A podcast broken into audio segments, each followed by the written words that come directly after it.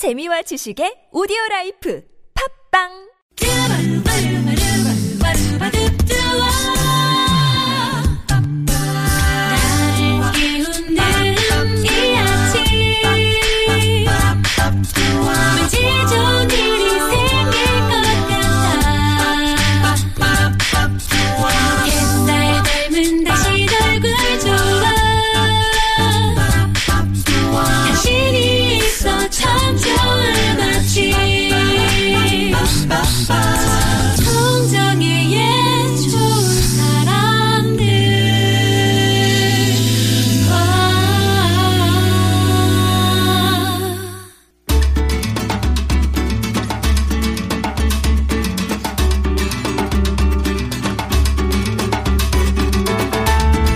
문학이 기본적으로 탐구하는 건 어쩌면 왜 사는가, 어떻게 살아야 하는가일 겁니다.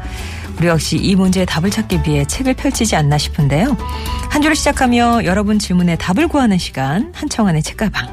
세종대학교 만화 애니메이션학과 한창환 교수님 모셨습니다. 안녕하세요. 안녕하세요. 예, 왜 사는가, 어떻게 사는가. 네. 가장 어려운 예. 질문이고요. 예. 가장 어려운 답인 것 같습니다. 예. 아, 가을이 다가오고 있고, 저희 오늘도 이제 가을 읽은 소설책 오늘 세 번째죠. 음. 네. 1982년 김지영 그다음에 아몬드 네. 오늘은 이제 최은영 작가의 쇼코의 미소라는 소설을 소개해 드릴까 합니다. 네. 아, 지난주에만 제가 이제 여러분들한테 소개해 드리려고 책을 소설책만 8권을 샀습니다. 네. 서점에 가서 예, 예. 네. 서점 단골 고객이시죠? 네, 최근에 예. 이제 국내 작가들 중에 꼭 읽어야 될 소설들이 너무 많아서 음. 고르고 골라서 8 권을 가지고 집에 와서 책상에 쌓아놓았는데요. 네. 너무 배가 부른 거죠. 제가 아. 한번 그런 표현 한 적이 있는데 머리가 부르다. 어. 네. 와 이번 추석 연휴 때는 네. 저 책을 꼭 다 읽어봐야 되겠다. 음. 어떤 소설가가 그 예능 프로에서 그랬죠. 책을 읽기 위해서 책을 사는 게 아니라 사놓은 책 중에서 책을 읽는 것이다. 아, 그렇게 예, 얘기를 했는데 예. 제가 소개해드린 시인 박준 씨도 한 칼럼에서 그렇게 썼더라고요. 자기도 책을 사놓고 그냥 있는게 아니라 그냥 다쌓아둔대요 일단은 네, 일단 쌓아뒀다가 갑자기 자꾸 그 책들이 말을 건데. 어. 너 진짜 안 볼 거니? 어, 나좀 봐봐. 예. 그리고 제가 눈이 너무 마주치다 보면 음. 아그 책 있었지. 그러다가 어느 순간 그 책과 인연이 생기면서 책을 만나게 된다. 음. 그 시간이 기다립니다. 네. 그 책과의 묵혀준 시간이 나에겐 또 다른 기다림이다. 음. 그래서 책을 그 다음에 읽는다. 이렇게 또 칼럼에 썼더라고요.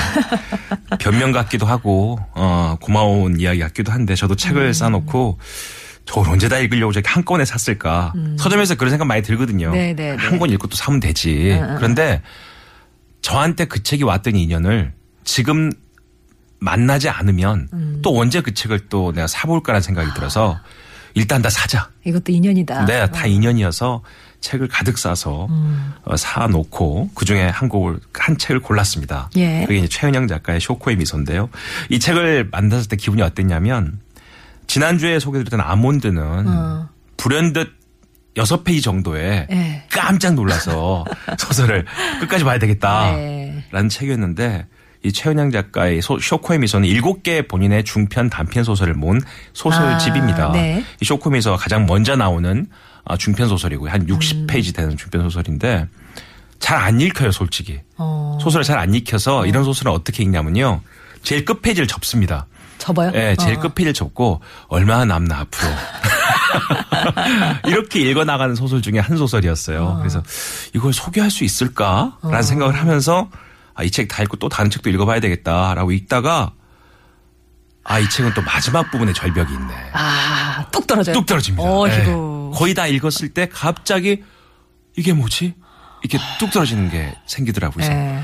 아, 이 책은 이 최은영 작가라는 사람은 편안하게 글을 씁니다. 마치 어. 일기책처럼. 어. 자기가 느꼈던 거, 경험했던 것처럼 책을 쓰는데 그 책이 너무 편안했기 때문에 네. 절벽이 있으리라고 생각도 못하고 걷다가 아. 갑자기 어느 순간에 툭 떨어지는. 어. 그래서 이 책을 읽는구나. 그, 그 물을 가열하면서 개구리 넣어 놓으면 이렇게 처음에는 뭣도 모르고 하다가 확 쪼여지는 그런 거죠. 그런 느낌이 너무 잔인한가요? 네. 네. 네. 그런. 음, 음, 청취자께서 알아들으시겠죠. 예, 예, 예. 예. 네. 약간 표현이 그랬습니다만, 아, 그런. 이, 네. 최, 이 최은영 작가가 2013년 겨울에 작가 세계 신인상에 이 쇼코의 미소가 당선되면서 등단을 합니다.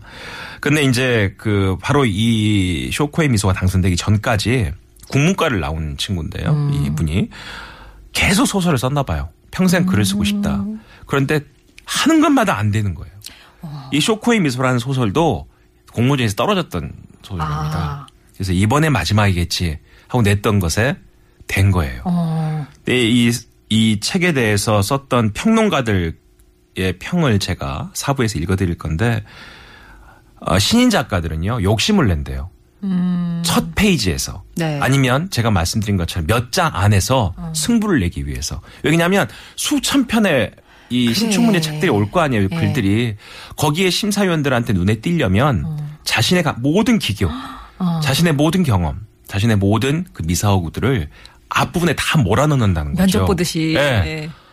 근데 이 친구의 글은 안 그렇다는 거예요. 아. 너무 평범하게 시작되니까 사람들이 지친다는 거죠. 아. 근데 그 평범함 속에 마지막에 그 얘기를 하려고 그랬구나.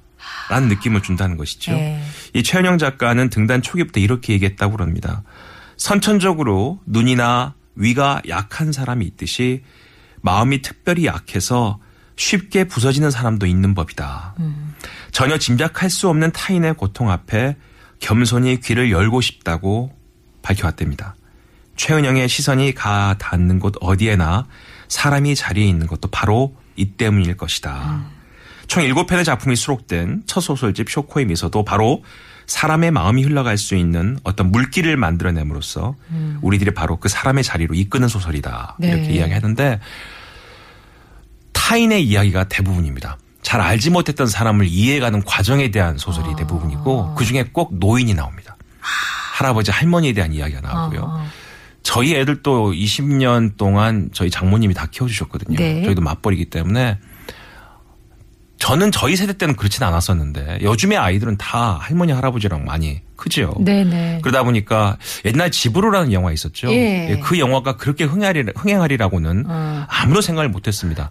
한 번도 영화를 찍어보지 않았던 시골의 한 할머니가 음. 갑자기 일약 신인상 신인 그 노미네이트까지 됐던 영화였는데 그 영화가 추석날 시작해서요.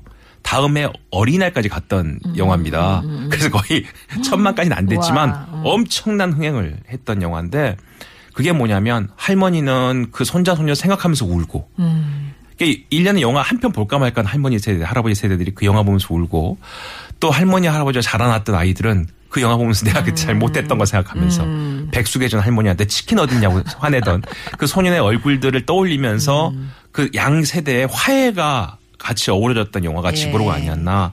근데 네, 쇼코의 미소도 그렇고 여기 나왔던 일곱 편의 글들이 대부분 그런 화해 속에서 아. 사람을 알아간 이야기들이 많습니다. 특히 쇼코의 미소 같은 경우는 일본 친구의 이름이 쇼코입니다. 아. 고등학교 때 시골에 있는 읍소제재에 있던 고등학교에 일본 학생들이 스테이로입니다. 홈스테이 민박으로 온 아, 거죠. 아. 아. 그 쇼코와 자신의 인연이 시작됐던 이야기. 네. 그러면서 한 15년 이상 아. 어른이 돼가는 과정을 두 여인에 대한 이야기를 통해서 쓰고 있는데 우리가 다른 사람을 이해한다는 것은 사실은 같이 안 살아봤으니까 모르죠. 음, 음. 표정만 봐도 모르고 몇 시간 얘기를 해보고 며칠 밤 잠을 자도 모릅니다. 그런데 결국은 그 사람을 확실히 이해하는 거는요. 음. 내가 그 사람을 이해한다는 마음을 버리고 그 사람을 그 사람 온전히 받아들일 때 그게 타인으로서 이해가 시작된다는 거죠. 음. 어, 처음에 그 사람의 인상에 대해 생각하고 대화를 할 때 보면 늘 나의 관점에서만 바라보기 때문에 네. 그 사람을 내가 이해한다고 얘기할 수가 없기 때문에 오해가 생기고 서운할 수가 있는 것이죠. 어. 근데 저는 이 쇼크 의 미술을 보면서 어떤 느낌이 들었냐면 저도 고등학교 2학년 때 미국 친구를 민박을 해본 적이 있었습니다. 아. 똑같은 경험이에요. 이 층 여기 나오는 쇼코의 미소에 나온 주인공도 시골에 읍소지지에 있는 작은 고등학교의 학생이었는데 고등학생 친구를 만났던 거고 음. 저도 남도 제일 끝에 목포에서 살았을 때 고이 때 미국 콜로라도 주에 있는 덴버시, 음. 덴버라는 시에 있던 고등학생들의 모임이 한국의 민박으로 와서 음. 또 남도 끝까지 온 겁니다. 음. 그래서 저희 집에서 3박 4일을 지냈던 어. 기억이 있어요. 어.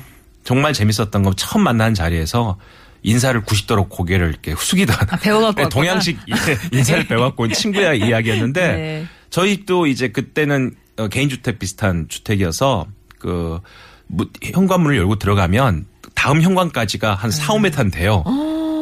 아니 그냥 거기만 그랬어디 그 성에 사셨어요? 아니 뭐 4, 5m 다섯 발짝이면 된다고. 그런데 그 다음에 들어가서 신발을 벗어야 되는데 네. 배운 게 한국에서는 집 문 열고 들어가면 신발을 번다. 마당에서 신발을 벗고 아~ 들어오더라고요. 여기는 그냥 신는 곳이다. 아~ 그냥 아무부터 벗으면 된다. 아. 가르쳤던 기억이 나고 어머니는 비상이었어요. 어. 쟤한테 무슨 밥을 어떻게 해줘야 아, 되나. 어, 어. 한식에 대한 모든 요리가 저희 집에 나왔던 기억이 나는데 저는 이 쇼코의 미소에서 또 쇼코와의 대화 속에서 타인을 인정해가는 과정이 나오는 거 똑같이 음. 그 친구하고 남도 지역을 이렇게 여행하면서 같이 재밌게 얘기하고 노래 부르고 했던 기억이 나는데 가장 충격적인 기억은 밤에 자려고 제 침대 나란히 둘이 누웠는데 음. 둘째 날 밤인가 그 친구가 저한테 한국에 있는 미국 군대 대해서 어떻게 생각하냐는 질문을 어. 볼뜩했습니다. 어. 아, USA 아미가 어. 한국에 많이 있다. 어. 너는 어떻게 생각하니? 어. 누워서 둘이 천장 보면서 그 질문을 딱 받는 순간에 17살 소년 입장에서는 예. 뭐한 대 얻어맞은 느낌이었어요. 어. 아, 우리나라에 미군이 있지. 음. 전 그때 안 거죠. 음. 흔히 그 너무 익숙해진 주한미군은 흔히 익숙하고 친구같이 느꼈기 때문에 아, 있지만 생각했지. 미국인의 목소리로 예. 그것도 저랑 비슷한 또래 친구가 저한테 그런 군대에서 어떻게 생각하니 아무런 느낌이 없었고 어. 아무런 저희 의견이 없다는 거에 저는 일단 충격이었어요. 어. 내게 네, 아무런 생각 없이 살지. 생각 없이 살았기 어. 때문에 전 대학만 들어간다는 생각을 공부를 하고 있었지 예. 주한미군이 어디에 있는지에 대해서 관심도 없던 시절이었기 때문에 어. 아 미군이 있지. 어. 고맙게 생각하지 뭐. 저는 전 그렇게 생각 얘기를 했어요. 그랬더니 꼭 그렇지는 않은 것 같은데 아. 이러면서 그 친구의 충격적인 질문은 그거였습니다. 그럼 여기 있는 미국 군대가 한국을 위해서 있다고 생각하니 미국을 위해서 있다고 생각하니 어. 저는 그때 내가 앞으로 한참 공부를 해야 되겠구나. 그러면서 그 친구랑 그런 시사적인 문제에 대해서 한 시간 어. 정도 안 되는 영어제 생각으로는 그 당시 고2 때가 제 인생에 가장 영어를 잘할 때가 아니었나. 그 친구랑 3박 4일 여행하면서 한 번도 어. 불편하다 느낀 적이 없는 영어 실력이었거든요. 어. 그때 어떻게 했는지 지금 상상도 안 가는 그 당시 영어 실력으로 그 친구랑 홈스테이 했던 기억이 음. 나는데 그 10대 때 그 느낌. 음. 마지막에 그 친구를 그렇게 이해했다고 생각하고 목포역에서 이제 당시에 새마을을 태워서 이렇게 서울로 이제 헤어지는 장면에서 저는 너무 서운하고 아파서 막 울었거든요. 근데 그 친구들은 기차 타자마자 막 박수치고 막 까불고 웃더라고요. 배신감. 그것도 서운함이죠. 네. 그런 느낌이 쇼코의 미소에는 있습니다. 아. 그러면서 이제 쇼코의 미소에는 재밌는 게 본인도 아버지 돌아가셔서 호러머니와 할아버지랑만 삽니다. 음. 근데 그 할아버지가 옛날 분이라 1어가 되세요. 네. 그래서 자기는 못한 자기는 쇼코랑 아주 서툰 영어로 이제 홈스테이를 하는데 할아버지는 물 만난 고기처럼 아. 일본어로 아. 자기랑 그렇게 대화를 안 했던 할아버지가 어. 그렇게 친절하게 쇼코랑 대화를 하는 장면이 시작됩니다. 어. 근데 알고 보니까 쇼코도 일본의 할아버지랑 삽니다. 아. 엄마 아빠 다 돌아가시고 고모와 할아버지와 사는 소녀예요. 예. 그러다 보니까 이 소설은 두 명의 여성과 그 여성을 함께 키워준 할아버지 음. 이 세대 간의 네 명의 이야기가 전체 소설을 이끄는 이야기인데요. 그 속에서 서로를 용서하고 음. 서로를 이해하는 과정을 통해서 음. 사람이 내 옆에 있구나 이런 느낌을 갖게 하는 음. 소설이어서 조금 이따가 거의 한 일곱 개의 소설이기 때문에 네. 쇼코의 미소만큼 제가 함께 읽어드리는 시간 갖도록 하겠습니다. 그렇습니다. 사실은 저는 이렇게 딱 표지만 보고 제목도 그렇고 해가지고 일본 소설인가 했었었는데 아, 이 쇼코가 우리나라로 어, 홈스테이로 온 네, 일본 소녀군요. 예, 아무튼 이 외에 일곱 편의 중단편 소설이 엮은 소설집. 아, 최은영 작가 오늘 만나고 있는데요. 김혜림의 잘 알지도 못하면서 전해드리고 4부에서 다시 뵙겠습니다.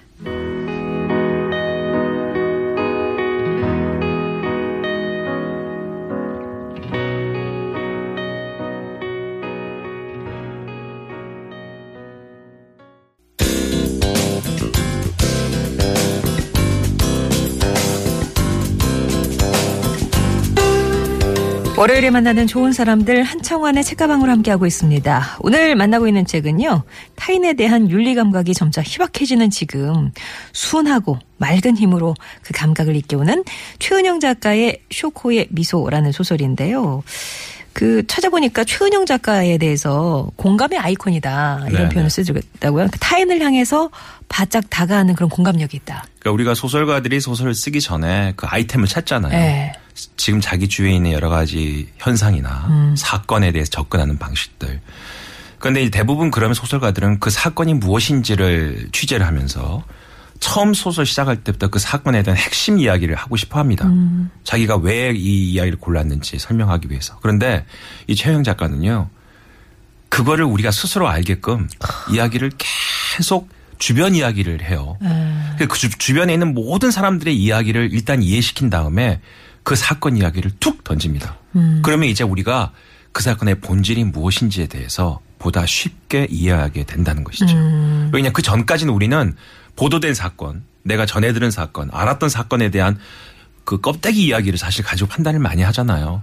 우리가 부모 세대와 잘 타협하지 못하는 이유는 나와 만났던 엄마 아빠의 시간만을 알고 있기 때문에 그런 것 같아요. 음. 제가 이 소설 읽고 나니까. 음, 음, 음, 근데 엄마 아빠도 어머니 아버지도 본인들만의 시간들과 경험이 있었잖아요. 그렇죠. 근데 우리가 그걸 100% 온전히 이해할 수 없습니다. 왜 같이 안 살아봤기 때문에. 음.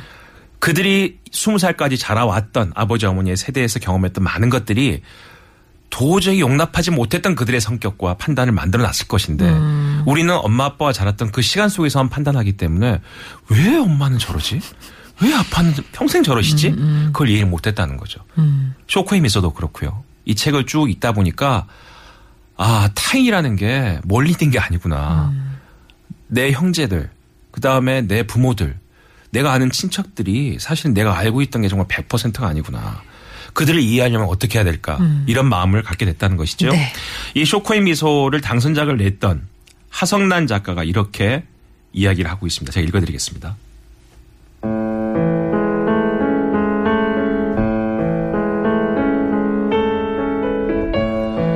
이 소설의 미덕은 바로 이 작품이 이 작가의 등단작이라는 데 있을지도 모른다.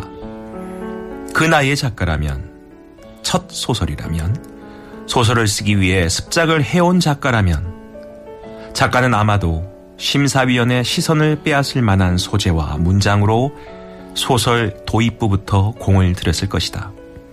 그런데 이 소설은 아무런 기교도 없이 마치 주인공의 일기장을 보여주듯 담담하게 흘러갈 뿐이다.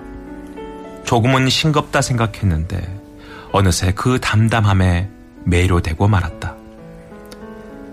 신인에게서 발견되는 기교 없는 담백함이라면 그 자체로는 양날의 칼일 수 있다. 기교란 종국적으로는 치워버려야 할 사다리 같은 것이라서 어떤 단계에 도달하면 불필요한 것일 수 있다. 그러나 시인들에게도 그렇다고 말하기는 쉽지 않기 때문이다.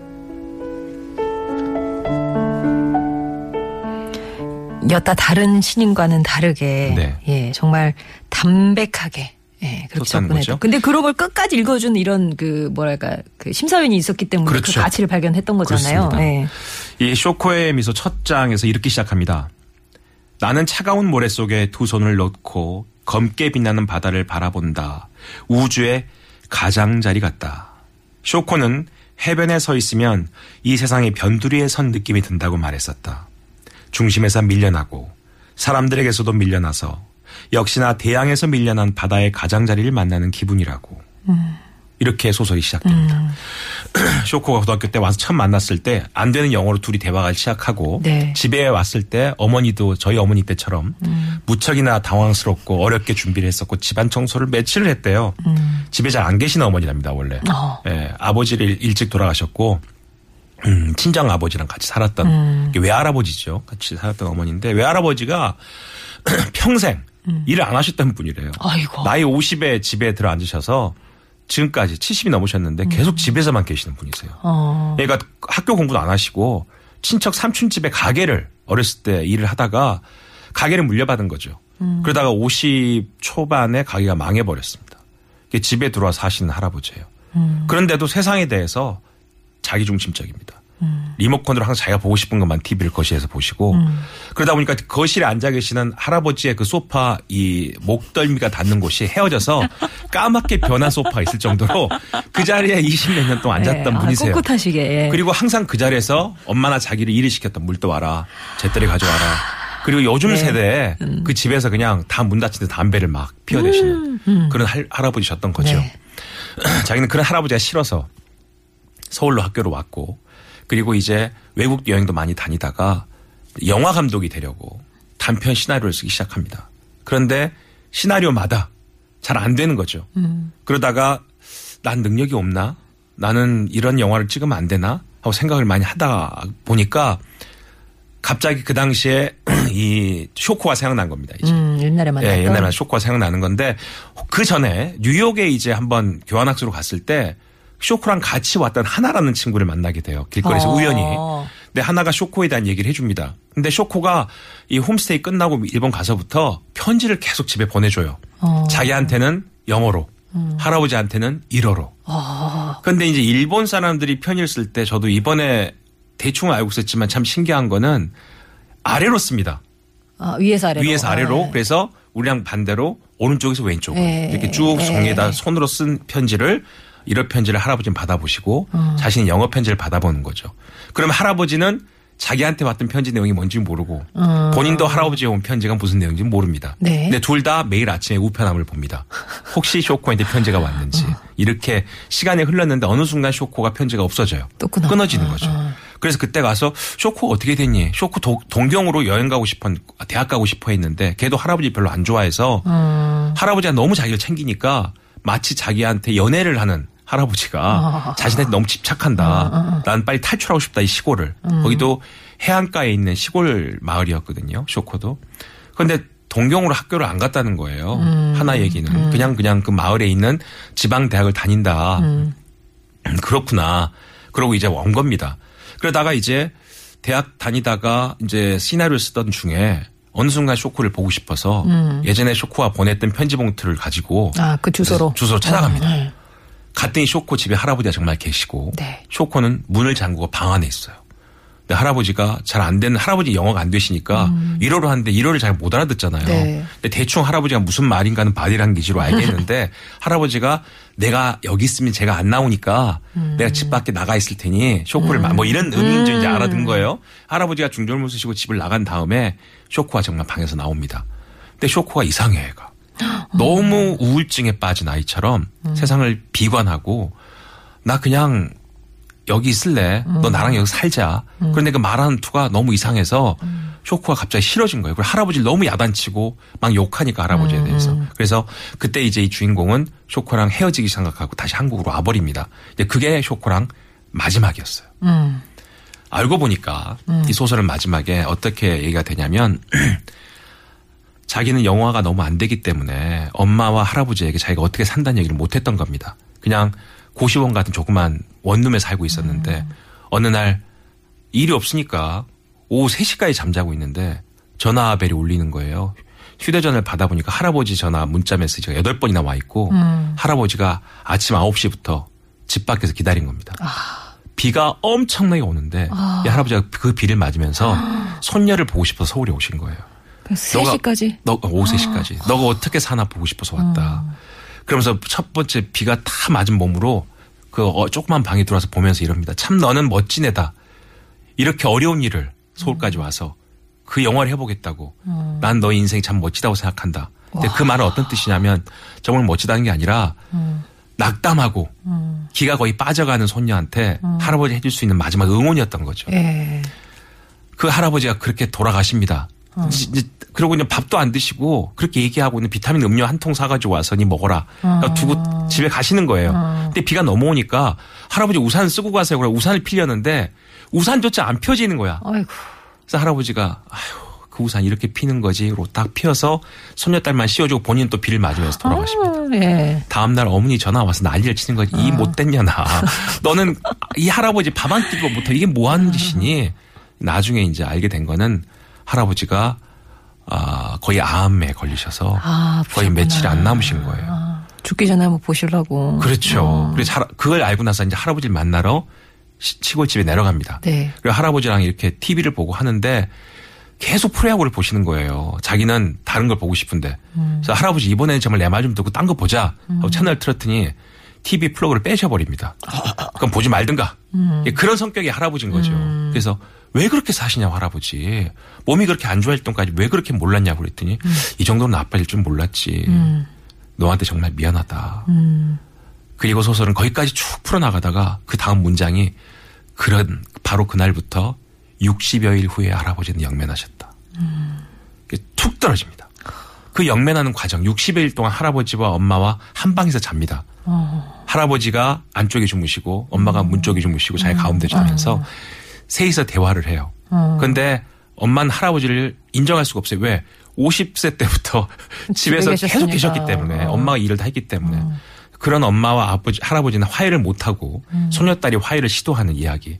알고 보니까 나중에 나중에 음. 쇼코가 할아버지한테 보냈던 편지들을 보니까 할아버지는 몰래 몰래 손녀가 냈던 공모전 영화제에 와서 손녀의 어. 영화를 봐줬고 어. 그리고 집에 한 번씩 올 때마다 손녀에게 그 영화 얘기를 해주면서 좋은 영화였더라 아무도 재미없다고 했던 영화를 음. 그렇게 했던 거예요. 음. 그러면서 얘기를 들어보니까 할아버지가 그 50세 이후에 밖에서 일을 할 수 없었던 옛날의 과거의 이야기가 또 소설에 아. 있습니다. 그러면서 할아버지를 또 이해하게 되죠. 어. 그리고 나중에 알고 보니까 쇼코가 못 갔던 동경을 못 갔던 이유는 할아버 자기가 같이 있던 할아버지가 그 신장병에 걸려서 신장 투석을 해야 된다. 음. 그래서 할아버지를 어 돌보느라 못 갔다 이렇게 음. 음 전해 음, 들었었는데 음, 알고 보니까 쇼코가 우울증 걸린 정신병에 있어서 음. 할아버지가 쇼코를 보호해줬다는 거죠. 아. 이렇게 사람들에 대해서 점점 알아가는 거예요. 그리고 몰랐으면은 단편적으로 보여주는 그렇죠. 대로만 이해했을 것을 그 그렇죠. 그 속사정을 알아가니까 할아버지가 돌아가신 다음에 예. 쇼코랑 이제 전화 통화가 되고 쇼코가 한국에 할아버지랑 자기가 주고받았던 편지 수백 통을 들고 옵니다. 아이고. 그러면서 할아버지랑 했던 일어를 어. 영어로 다 번역해서 이야기해 주면서 드디어 이 주인공은 할아버지와 화해를 하는. 어. 그러면 쇼코가 얘기해 주는 것들. 네. 그러면서 드디어 자기도 쇼코를 이해하게 되는 그 과정이 소설에 아. 쭉 풀었었는데 그 과정이 뒤로 갈수록 네. 계속 가슴에 먹먹하게 한 겹 한 겹. 음. 제가 재미없다고 생각했던 소설을 네. 이게 재미없니? 이래도 재미없니? 이러면서 하나하나 이야기 를 아. 설명해 주는데 네. 아, 이런 방식의 소설이 내가 다른 사람을 이해하지 못했던 거에 반성까지 해주게 하는 그런 음. 형식을 보여주고 있습니다. 네. 그래서 이 소설을 읽으면서 타인에 대해서 이해하는 과정이 얼마나 힘든 것인지, 음. 하지만 그게 왜 필요한 과정인지를 네. 아주 그 담백한 문체로 설명해주고 있기 때문에 소설을 읽다 보면 이게 소설이구나. 음. 평론가들이 그렇게 얘기합니다. 음, 음, 음. 진정한 소설이 주는 의미는 얄팍하고 깜찍하고 이렇게 막 미사옥으로 통통통 튀는 것도 있겠지만 오래 읽을수록 내가 왜 이 책을 읽고 있는지에 대해서 느낌을 주는 묵직한 네, 그런 아. 의미의 소설이 바로 최은영 작가의 장점이다. 야. 7편 소설이 다 그렇습니다. 네. 젊은 작가인데 그렇죠. 계속 이렇게 갈 거 아니에요, 진짜. 시간이 한 편만 간단히 소개하면 정말 간단히 하셔야 네. 돼요. 미카일라라는 소설이 나오는데요. 어. 갑자기 자기 그 교황님이 한국에 오셨을 때 교황님과 미사를 드리기 위해서 시골에서 혼자 미장원을 운영하는 엄마가 올라오십니다. 어. 아버지도 운동권이어서 취직이 안 돼서 아. 계속 집에 계시나 아버지. 아, 다 아버지들이 혼자 집에. 계시던 어머니가 네. 그 집안일을 다 했던 엄마가 음. 서울에 교황 만나러 오셨는데 끝나고 딸이 혼자 고생하고 서로 사니까 딸 집에 안 오고 찜질방에 주무시는 거예요. 아이고. 찜질방에서 조금 찜질방에 자다가 하나 할머니를 만나게 됐는데 그 할머니하고 친해져서 하룻밤 만에 아침에 해장국 먹으면서 할머니 얘기를 듣는 거예요. 할머니가 가족하고 떨어져 혼자 살다가 그 마을에 있는 다른 할머니랑 친해졌는데 음. 그 할머니가 손녀를 봐주는 할머니예요. 근데 그 손녀 때문에 할머니랑 너무 친해졌는데 손녀가 세월호 때 죽은 낙생 아이고. 그 이야기를 쭉 풀어내다가 결국 그 할머니의 할머니의 손녀도 아니야. 그 아, 할머니의 친구의, 친구의 손녀지. 손녀, 예. 그 손녀 때문에 광화문 세월호 천막으로 가는 이야기. 그게 아. 그 소설이에요. 그러니까 아. 우리가 보는 사건을 사건 그대로 보는 게 아니라 사건 주위에 있는 사람들을 이해함으로써 아. 사건을 이해시킨다는 거죠. 네. 그렇게 일곱 편의 소설이 다 동일한 구조를 갖고 있기 때문에 네. 한번 소설을 찾아보시면 아, 나 아닌 다른 사람 이해하는 게 참 중요한 일이구나 음. 공감하실 것 같습니다. 네. 오늘은 최은영 작가의 소설 쇼코의 미소 함께 만나봤습니다. 말씀 잘 들었습니다. 네, 감사합니다. 한창환 교수님이었고요.